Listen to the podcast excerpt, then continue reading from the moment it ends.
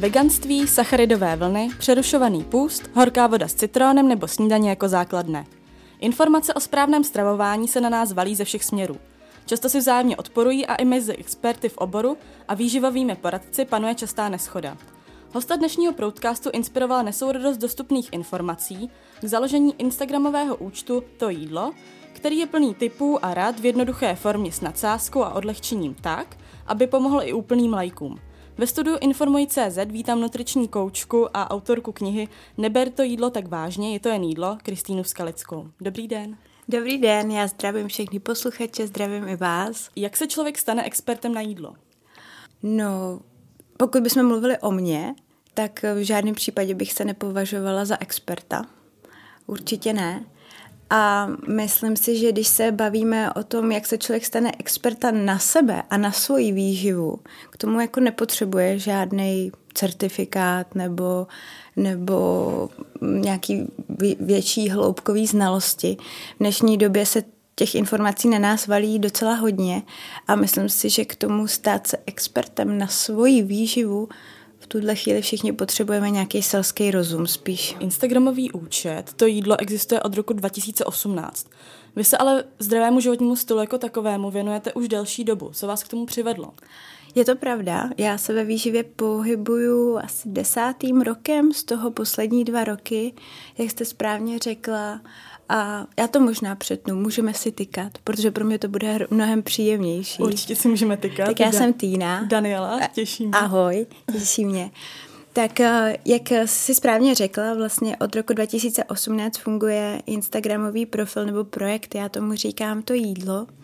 A uh, jak jsem se k tomu dostala, k výživě samotný, tak ono to začalo nejdřív mnou. Ono to tak bývá, že člověk se začne o tyhle věci zajímat, protože chce vědět a chce pro sebe udělat něco dobrého. Takže jsem se v tomhle tom směru před deseti lety začala vzdělávat. Jenomže ono to neskončilo u toho, že jsem potom kladla důraz víc eh, na svoji stravu, ale začalo to tím, že lidi kolem mě eh, zjistili, že asi mám nějakou zázračnou schopnost vyživit a hubnout lidi.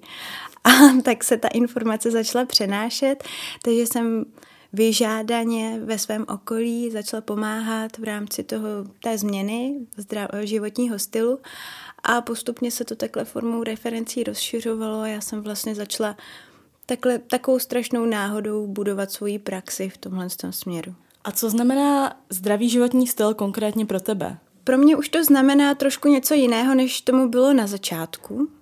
Zpočátku to pro mě bylo opravdu mít tu svoji stravu pod kontrolou a mm, mm, mít přehled o tom, co všechno obsahuje a kolik čeho na gramy a pravidelně, opravdu striktně pravidelně chodit cvičit a být aktivní. A zapomínala jsem i na ty věci další, jako je třeba odpočinek, spánek, nebo i na to, že vlastně je zdravý i to si vyrazit s kámoši bez toho, aniž by jsem ten den šla cvičit. Takže tak vypadal můj asi zdravý životní styl dřív. Teďka už se to postupně přetransformovalo do nějakého toho uvolnění, kdy vlastně chci cvičit, protože mě to baví, protože chci třeba se posouvat v něčem, chci jíst zdravě, protože vím, že mi to dělá dobře, ale zároveň nechci si tím nějakým způsobem dělat uh, mantinely nebo tvořit si bariéry pro to, abych vlastně žila naprosto jako normálním životem a brala si z něj ty radosti, které prostě jsou třeba v podobě proseka nebo čokolády. Takže ono se to vyvíjí, ten vztah. A myslíš, že je tam možný jíst i až příliš zdravě? Ono to je možný, určitě. My proto máme i pojem, říká se tomu ortorexie a to je vlastně stav. V dnešní době už to můžeme eh, klasifikovat jako poruchu příjmu potravy, je to stav, kdy vlastně máme i strach z čehokoliv nezdravého nebo nevhodného, co podle nás nebo podle nějakých pouček vlastně nepatří do zdravého životního stylu. Takže to je už i nějaký psychický problém. Může to být už do určité míry psychický problém, to záleží v jaké fázi jsme. Já třeba, když jsem mluvila o tom svém stavu, jak jsem vnímala zdravý životní styl, tak si myslím sama už tuhle chvíli, když to dokážu s nějakým nadhledem zhodnotit, že už jsem měla tam docela dobře nakročíno tomu bát se čehokoliv, co vlastně vychyluje z té z té zdraví stravy, z toho. A jaká teda byla ta tvoje cesta k té rovnováze? Jak byla dlouhá? Ono od toho uvědomění bylo to pár let. Úplně přesně to asi nedokážu datovat. A takovým asi mým hlavním milníkem byla fáze, kdy uh, jsem onemocněla, něco vážného, mononukleóza, stane se. Myslím si, že mno, mnozí z nás se tím prošli.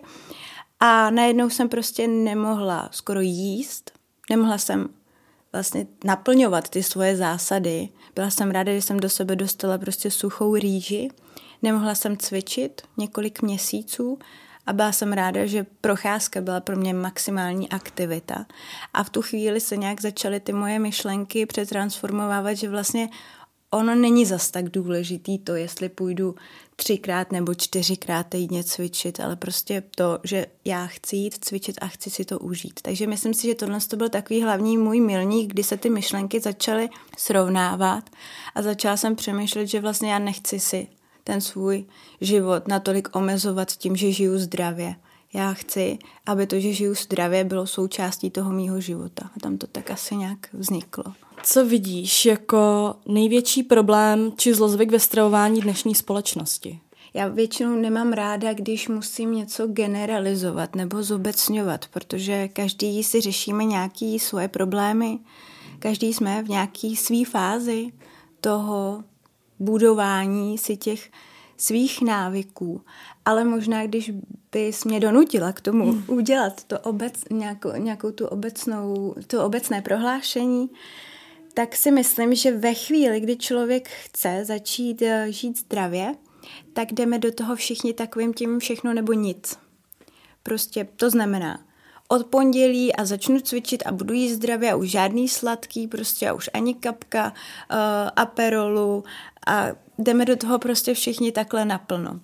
A budu 8 hodin spát a všechno prostě od pondělí teďka, teďka to chci, teďka jsem rozhodnutý. Ono to rozhodnutí a ta motivace je fajn, ale když to uděláme všechno najednou v tu jednu chvíli, tak ono z toho potom vznikne to nic. Protože všichni jsme jenom lidi a máme ještě pak další nějaké povinnosti, starosti. Samozřejmě nemůžeme tomu věnovat úplně maximum, nejsme roboti. A ve chvíli, kdy nenaplníme všechny ty svoje očekávání, které jsme si dali od pondělí, že to tak musí být, tak přijde nějaký selhání a z toho selhání vznikne demotivace. A z té demotivace vznikne to, že začnou odpadat ty všechny uh, naše představy o tom, jak to od pondělí bude a my skončíme. A tohle to velmi jednoduše rozhoupe nebo roztočí takový ten koloběh znovu začínání a selhávání. A každý začínání nový je o to těžší, je o to náročnější. Takže myslím si, že tím největším zlozvykem, se kterým se já osobně setkávám, možná to tak není úplně eh, podle názoru všech, ale podle mého názoru je to, že se do toho pustíme pod tím, pod tím pojmem všechno nebo nic. A co bys třeba takhle těm lajkům doporučila? Jak bys měli najet na ten zdravý, udržitelný životní styl? Já to ráda připodobňuju k cestě. Když se chceš někam dostat, tak musíš prostě střídat levou a pravou nohu postupně a tím se budeš přesouvat z bodu A do bodu B. Všichni bychom chtěli teleport a v tuhle tu chvíli se přesunout třeba někam na krásný ostrovy a tam si užít léto, ale tak ten pořád ještě nemáme. A úplně stejně je to tak vlastně s nájezdem na zdravý životní styl. Prostě nejde se přesunout nějakou rychlostí z bodu A do bodu B musíme tomu dát nějaký čas se tam dopravit. Takže úplně ideální formou je si od toho pondělí teda stanovit nějaké dva návyky, jeden, dva, úplně stačí. A nemusí to být, nemusí to být, že teďka teda vyřadím úplně všechno sladký, ale zhodnotím tu ten svůj stav a řeknu si, tak, moje jídlo obsahuje poměrně hodně sladkého, tak to zminimalizuju na polovinu. A to už je nějaký krok vstříc tomu návyku. Protože kdyby moje jídlo z velké většiny obsahovalo sladký a řekla bych si od pondělí, že už je žádný sladký, tak to zase nevydržím. Takže dělat si asi ty postupné cíle, stanovovat si ty postupné milníky a dojít tam, kam chci. A jak bych poznala, že už můžu přidat další cíle, že už jsem připravená na to, připojit další věci, které chci na svém životním stylu změnit? No, to je super otázka. Jak bys to poznala? Už se budeš v tom stavu cítit komfortně. Už ti jako nepřijde divný, že z toho, z té většiny toho sladkého už jíš jenom polovinu a ty automaticky možná i začneš přirozeně ještě ubírat, protože už to jako tolik vlastně nepotřebuješ. Nezáleží ti na tom tolik. Takže ty to poznáš z toho, že ten pocit najednou přijde, že to není ta dřina, že na to musíš myslet, ale už je to vlastně přirozený stav. Mnohdy se doporučuje, že ten další nějaký návyk lze třeba po dvou týdnech přidat, ale to je strašně těžký říct pro někoho jako ta změna může být tak velká a tak zásadní, nebo celkový svůj režim má tak náročný, že na tu změnu potřebuje vě- většího prostoru. Takže to určitě záleží, je to hodně individuální, ale poznáš to ve chvíli, kdy už prostě to je pro tebe naprosto přirozený. A jak se v tom případě stavíš k takzvaným cheat days, kdy člověk jí pořád zdravě a potom v jeden den se jak kdyby utrhne ze řetězu a sní všechno, co mu přijde pod ruku. Pro někoho je to, nebo někdo to vnímá jako efektivní metodu, že se prostě úplně uvolní. Já, si, já nejsem zastáncem cheat days, když už to musí být, tak někomu opravdu z hlediska psychiky pomůže, že má cheat meal, to znamená, že si vybere prostě jedno jídlo v sobotu, na který se těší. Ale zase to nevnímám úplně jako hodný v rámci nastavení si zdravého vztahu k jídlu, protože ty vlastně celý ten týden jíš úplně clean, úplně čistě, tak jak by to prostě podle těch pouček mělo. Ale jediný, co děláš, je, že se upínáš na tu sobotu, kdy prostě si dáš tu pizzu. A ono si dáš tu pizzu, jenomže ono ti to potom většinou nestačí, protože to těšení bylo tak veliký, že, že chceš ještě, tak si k tomu dáš ještě kousek tohodle a ještě kousek dortíku. A pak je z toho teda ten cheat days. A jediný, co se stane další den a možná ještě další den, je, že budeš unavená, mnohdy můžeš mít i třeba zažívací potíže, nebude ti to dělat dobře, takže spíš pro mě, jak já vnímám, udržitelný je vlastně nestavit nějaký jídlo, jakože je nevhodný. Protože ve chvíli, kdy je to něco zakázaného, to je jako se zakázaným ovocem, že jo? Zakázaný ovoce nejvíc chutná a chceme ho všichni a toužíme po něm. Ale když si to dovolím, že to můžu mít kdykoliv, nehledě na to, že je sobota a cheat meal a cheat days, tak ve chví- v té chvíli já potom přestanu tolik toužit. Takže Moje strategie, která se mi osvědčila, je spíš jít tou cestou 80 na 20, což je strategie, kdy z 80% tvoje strava, nehledě na dny, obsahuje nutričně bohaté jídlo a z 20% tam máš to jídlo v úvozovkách pro potěšení, nebo řekněme to jídlo, které ti nepřinese tolik těch cených látek, ale za to tě udrží na té cestě v rámci té změny životního stylu. A jak si to každý rozvrhne, to záleží jenom na něm. Jestli těch 20 a 80 budu mít v průběhu dne, jestli si to rozvrhne na týden, to záleží na každém z nás. Jak si teda můžu ve své vlastní hlavě nastavit, že ta například pizza je v pořádku a nemusím mít po ní výčitky svědomí? Pokud jsi v té fázi, že už pizza ti přináší určité výčitky, tak eh, celkem fajn metoda je, že to budeš kombinovat s jídlem, které pro tebe je jako safe. Tím nedabádám k tomu, že bychom opravdu tu pizzu měli jíst každý den. Určitě ne. Určitě bychom měli Určitě by to jídlo, které není tak nutričně bohaté, nemělo zabírat to místo tomu nutričně bohatému. Ale ve chvíli, kdy už tam opravdu vzniká nějaká nervozita z toho, že jsem porušila svůj režim, protože jsem si dala pizzu, tak to kombinujeme s jídlem, které prostě nám ty živiny dá.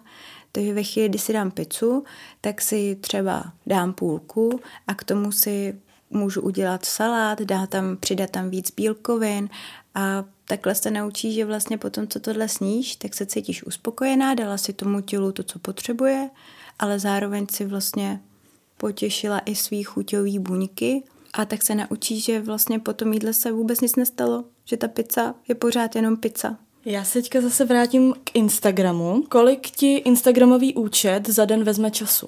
No, eh, v tuhle chvíli už úplně nejsem tak disciplinovaná, že bych kontrolovala svoje analýzy v rámci Instagramu, ale za začátku jsem to dělala hodně. A ono je to strašně těžký to vzít jako globálně, protože máš čas, který trávíš na tom Instagramu jako fakticky. To je ten čas, který ti počítá ta aplikace, my to tam vidíme, kolik tam trávím času. Jenomže ty máš potom čas, který vlastně strávíš na tom, aby si ten Instagram naplnila, což je ta tvorba jako taková. Tak jestli to mám brát takhle dokupy, tak je to normálně plný úvazek. Většinu svého času trávím nad tvorbou toho kontentu a pokud bychom se bavili o tom, co je zdroj mé obživy, tak jsou to projekty, které vlastně jsou už teďka spojené eh, s tím Instagramem, takže nemůžu říct, že by to, že já tvořím ten obsah, mi přinášelo hlavní příjem, to tak není, ale vlastně z toho, že tvořím ten obsah, vznikají příležitosti, kterými potom přinášejí ten příjem. A jsou to zajímavé projekty, kde se účastním nějakých kurzů a snažím se tam zase budovat tu osvětu v rámci toho zdravého vztahu k jídlu. Jsou to třeba podcasty, jsou to, jsou to, je to tvorba psaní článků, publikace. To jsou hlavně věci, které přinášejí vlastně mě ty finance a díky něm potom zase můžu tvořit a ono se to takhle spolu doplňuje. V tuhle chvíli dokončuju psaní knihy, takže to je další hezký projekt který doufám, nechci to zakřiknout, takže jako kdybych nic neřekla, ale uh, na Vánoce snad uh, si v, nich budu, v ní bude moc moje máma listovat a založit si do knihovny a uvidíme, jak to dopadne dál. To by už jeden e-book vyšel. Je to stručný e-book, který se jmenuje Neber to jídlo tak vážně, je to jen jídlo a obsahuje naprosté základy, řekla bych. Jak ses dostala k napsání této knihy? To je pravda, e-book vyšel, elektronická verze. A jak jsem se k tomu dostala? Vlastně všichni teďka asi nějak eh, se pohybujeme na sociálních sítích a víme, jak to funguje. Vlastně to, co my tam prohlásíme, tak eh, žije nějakých 24 hodin a potom už to začne postupně zapadat. A e, jak projekt to jídlo rostl, tak se množily i dotazy, které už třeba byly zodpovězeny níže. A za začátku jsem ještě mohla třeba odpovědět. Ahoj, podívej se na tenhle příspěvek, najdeš tam určitě odpověď. Ale jak ty dotazy se množily, tak jsem cítila potřebu, že by bylo fajn vlastně to, co už bylo řečeno, někde schrnout, případně rozvést, ještě na to uvést na nějakých konkrétních příkladech a takhle vlastně jsem si začala po večerech piplat eh, e-book. Docela dlouho mi ležel v šuplíku, v úvozovkách. Až potom teďka vlastně v době, která nás potkala během března, dubna, jsme myslím si, že většina z nás měla víc prostoru na to dokončovat projekty, které jsme tak nějak nechávali ležet. A to byl i můj případ, takže jsem oprášila, ještě se do toho pustila, rozšířila, nakonec to má víc stránek, než jsem plánovala, doplnili jsme tam nějaké recepty. A uh, prostě to vyšlo vyšlo ven. V čem bude jiná tahle kniha, co připravuješ v současné době?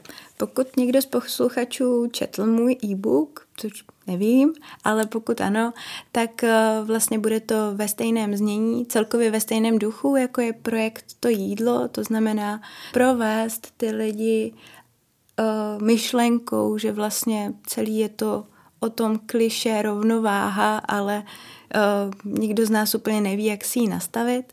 Takže bude to, řekněme, nějaké pokračování toho e-booku a v mnohem rozsáhlejší verzi. Zase tam budou nějaké recepty, s čím já nejsem žádná kuchta, takže to budou hrozně jednoduché věci, spíš jako zase s tou myšlenkou, jak si ten zdravý životní styl udělat jako příjemný, jednoduchý, je, že to není žádná věda, že nemusíme všichni jako mít doma myšlinskou hvězdu. Takže bude to taková rozšířená verze v podobném duchu. A můžeme se těšit i na tvoji klasickou infografiku, která je na tvém Instagramu úplně všude? Rozhodně to, to, to jsem i chtěla, aby to zůstalo, takže ten otisk tam bude naprosto stejný, takže i když to uvidí někdo, doufám, eh, v knihkupectví, tak, eh, tak by to a zná to jídlo, tak by mu to rovnou mělo trknout. A jak se si rozhodovala, co do té knihy všechno zařadíš? Protože těch podnětů je spousta. Je to moje první zkušenost, když pomenu e-book z psaní knihy a nikdy by mě to jako nenapadlo, pokud, dokud nepřišlo to, to oslovení a že jsme si z redakcí nepadli do noty, že by jsem měla takovéhle ambice. Takže jsem si nechala poradit. Nechala jsem si poradit, že mám začít teda osnovou úplně na začátek, takže jsem si vytipovala body, kterými jsem si, že by tam měly zaznít.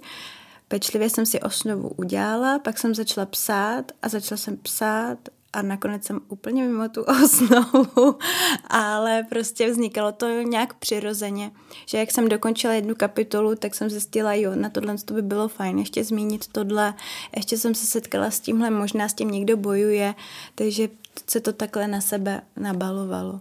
Na Instagramu se věnuješ boření mýtů, upřesňování nepravd a uplatňování selského rozumu ve výživě. Pojďme si teď o rozporuplných tématech popovídat i tady. Zahrajeme se kou hru. No, dobře. Já ti nahodím slovo nebo slovní spojení a ty mi k tomu řekneš, jaký mýtus nebo nepravdu si s tím spojuješ a jak bys to osvětlila nebo podala svým sledujícím. Dobře, dobře. Tak, káva. Káva se nesmí pít s mlíkem. Jak to? Ne, to, to, to je ten mýtus. Aha.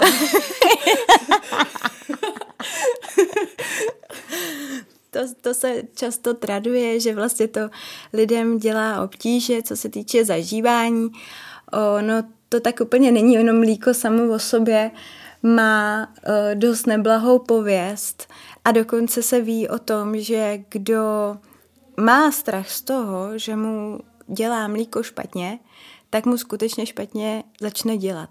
Takže tady ta ta vlastní sugestce funguje na 100%, ale ve chvíli, kdy nemáme nějaké intolerance, potíže se zažíváním, tak se kávy s mlékem nemusíme bát. A jak to je s kávou před tréninkem? Káva před tréninkem je fajn věc. Je to v podstatě můžeme to brát jako naprosto přirozený nakopávač. Takže ve chvíli, kdy chce někdo ušetřit za drahé pilule a potřebuje trošku tu větší vervu nebo cítí se unavený před tréninkem, tak šup do toho. Stačí káva. A kolik kávy je v pořádku, aby to ještě neníčilo můj nervový systém, dá se tak říct? no, to je zase hrozně individuální věc, stejně tak, jako že se říká, že káva odvodňuje. Ve chvíli, kdy jsem, kdy jsem jak to říct, když jsem zkušený piják kávy, nebo častý, spíš častý, častý piják kávy, tak ani tohle na mě nemusí mít žádný vliv. Takže to zase záleží na tom, vlastně, jak často tu kávu mám ve svém režimu. Ale obecně samozřejmě příjem kofeinu a ještě kofeinových nápojů a tak dále, tak doporučený je, tuším, teď nemám ty čísla úplně přesně v hlavě, myslím, že to je 300 mg a ve chvíli, kdy prostě tam strčím kávu před tréninkem, kofeinové tablety, ještě si dám třeba eh, dietní kolu a ještě mám nějaký spalovače, tak to přesáhnu jedna báseň. Co bys mi řekla ke keto dietě?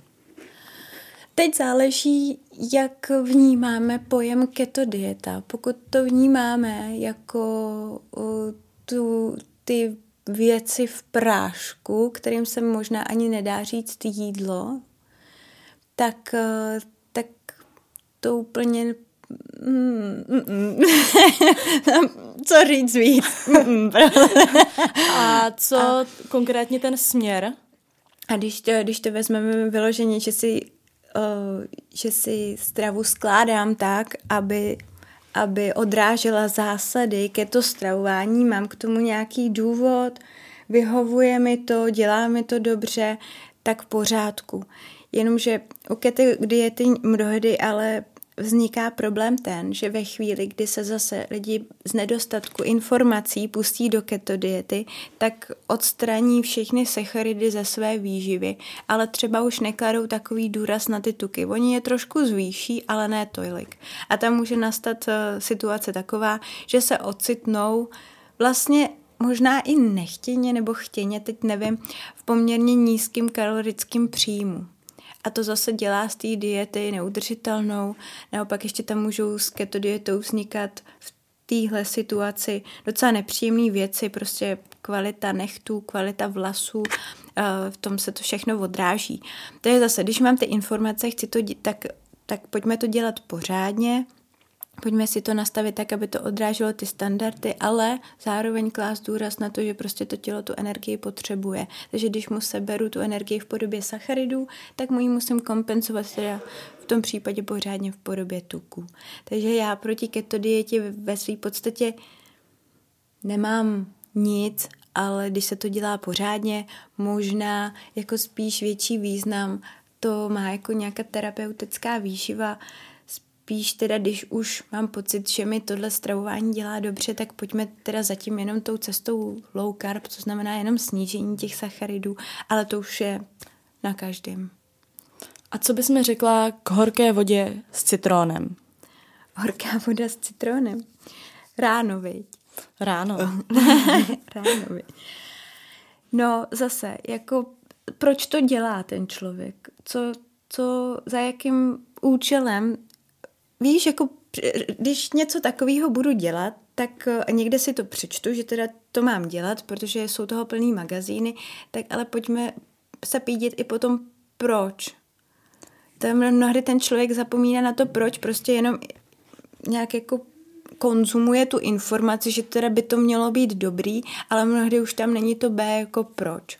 Ve chvíli, kdy to začnu dělat a mám teda pocit, že mi to dělá dobře, na zažívání, tak fajn, OK, ale, ale pokud to dělám za tím účelem, že mi to nějak zázračně zrychlí metabolismus a budu, uh, budu potom snadněji hubnout, tak to se prostě neděje.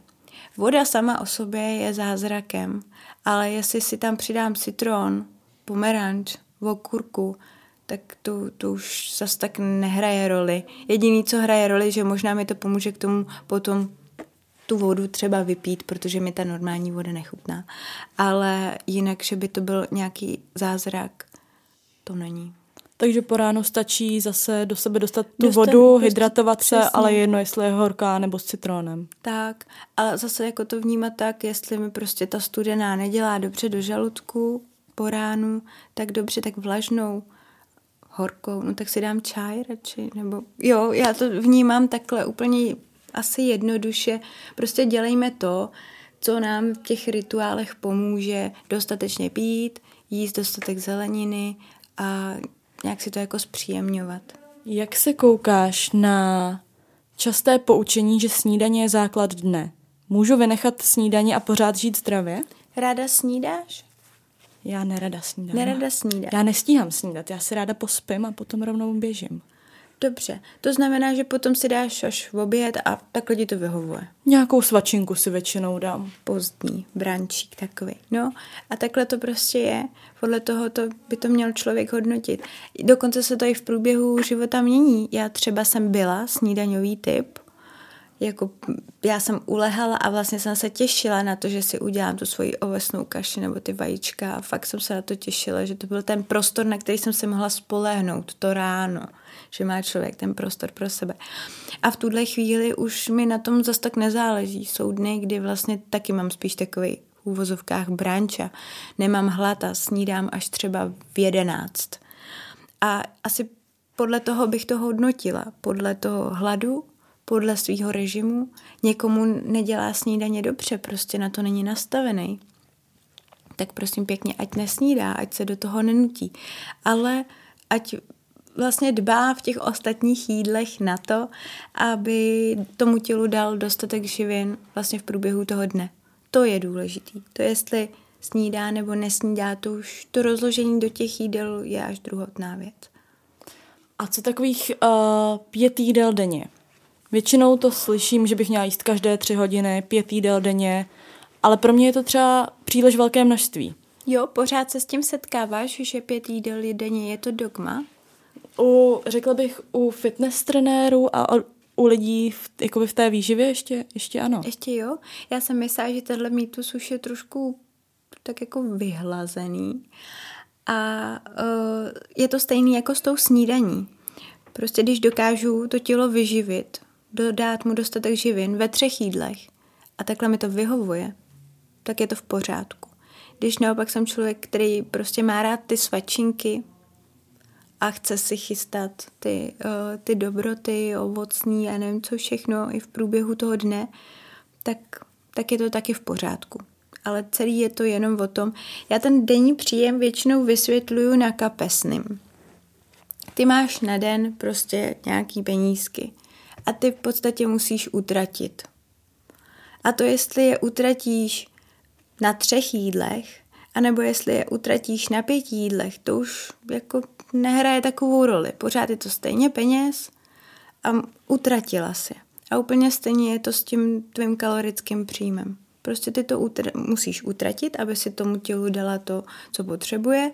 A to, jestli to utratíš ve třech nebo v pěti jídlech, to už je až druhotná věc. Já v současné době píšu bakalářskou práci, spím čtyři hodiny denně, píšu 16 hodin denně. No pěkně. Teďka jsem si dala na snídani energetický nápoj. Co bys mi k tomu řekla?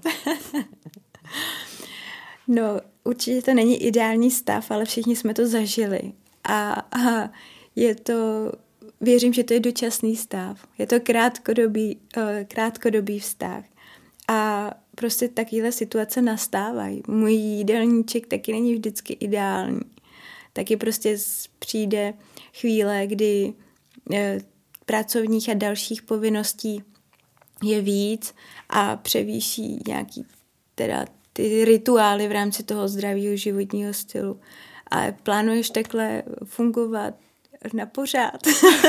jako určitě uh, vím, že to je velký stres a jednoduše se říká, já jsem taky, když jsem psala uh, bakalářku, tak to bylo dnem a nocí a v podstatě jsem žila na žvejkačka a gumových bombónek.